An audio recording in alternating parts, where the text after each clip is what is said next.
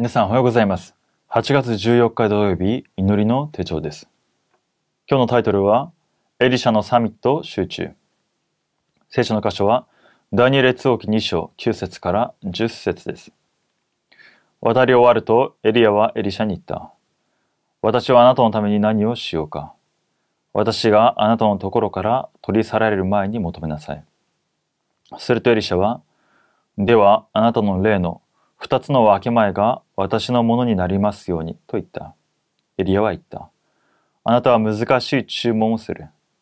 しかし、もし私があなたのところから取り去られるとき、あなたが私を見ることができできれば、そのことがあなたに叶えられよう。できないならそうはならない。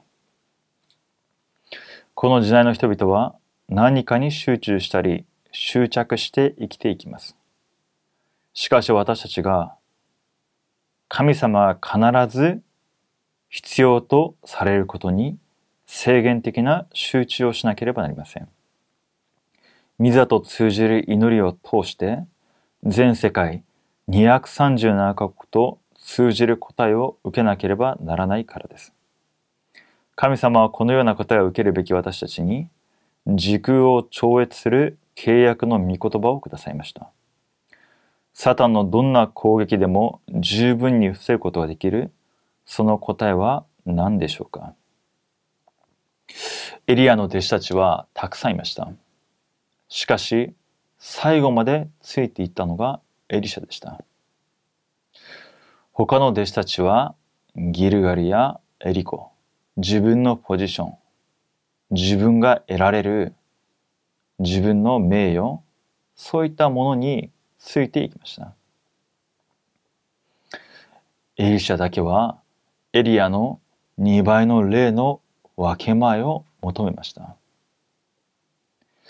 目に見えない霊的な力を何よりも求めたわけです。三密体の主が今も生きておられ、精霊なる神様が今も働いておられます。エリアに働いた精霊、エリシャに働いた精霊、初代教会に、またパウロに、ダビデに激しく下った精霊。今私たちも、使徒の働き一章八節精霊が望むとき、力を得て商人となるという約束が与えられています。ただ、精霊が望むときに、ただ精霊が望むことに信仰を持って制限的な集中、他のことに分散するんではなくて、ただ、今日私を精霊で満たしてください。ただ、キリストの栄光を表すために、ただ福音の恵みと力を証しするために、私の今日、私の生涯を用いてください。これがエリシャのサミットの集中でした。私たちの心も今日様々なスケジュールがあると思います。やるべきこともたくさんあるかもしれません。しかし、そこに分散するんではなくて、そのすべてを神様の栄光を表すために、精霊の満たしの中で行うことができるように、それをしながらも主が共にいることを味わうことができるように、今日、エリシャに与えられた2倍の霊の分け前、精霊の満たしを与えてください。共に祈る時間となればと思います。一つ目です。神様の新しい計画と隠れた弟子。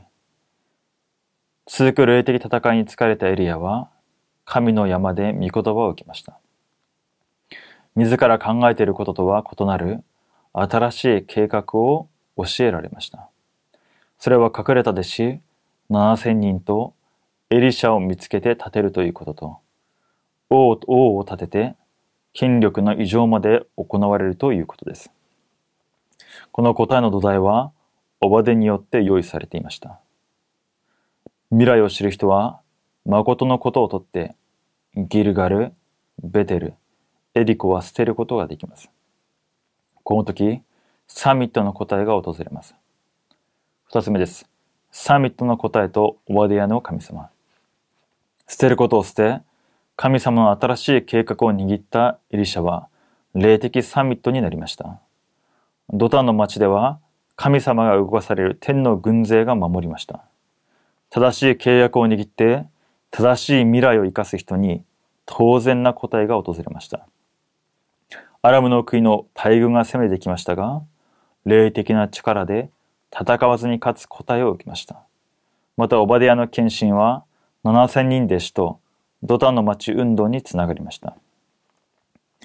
オバディアの献身がエリア時代を完成し、例の二つの分け前に向かった熱望がエリシャ時代とドタンの町運動を起こしたように私たちの献身もそうなるでしょう。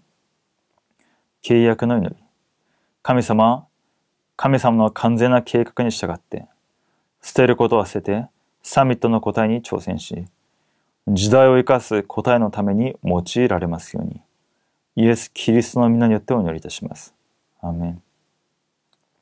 それではお祈りいたします。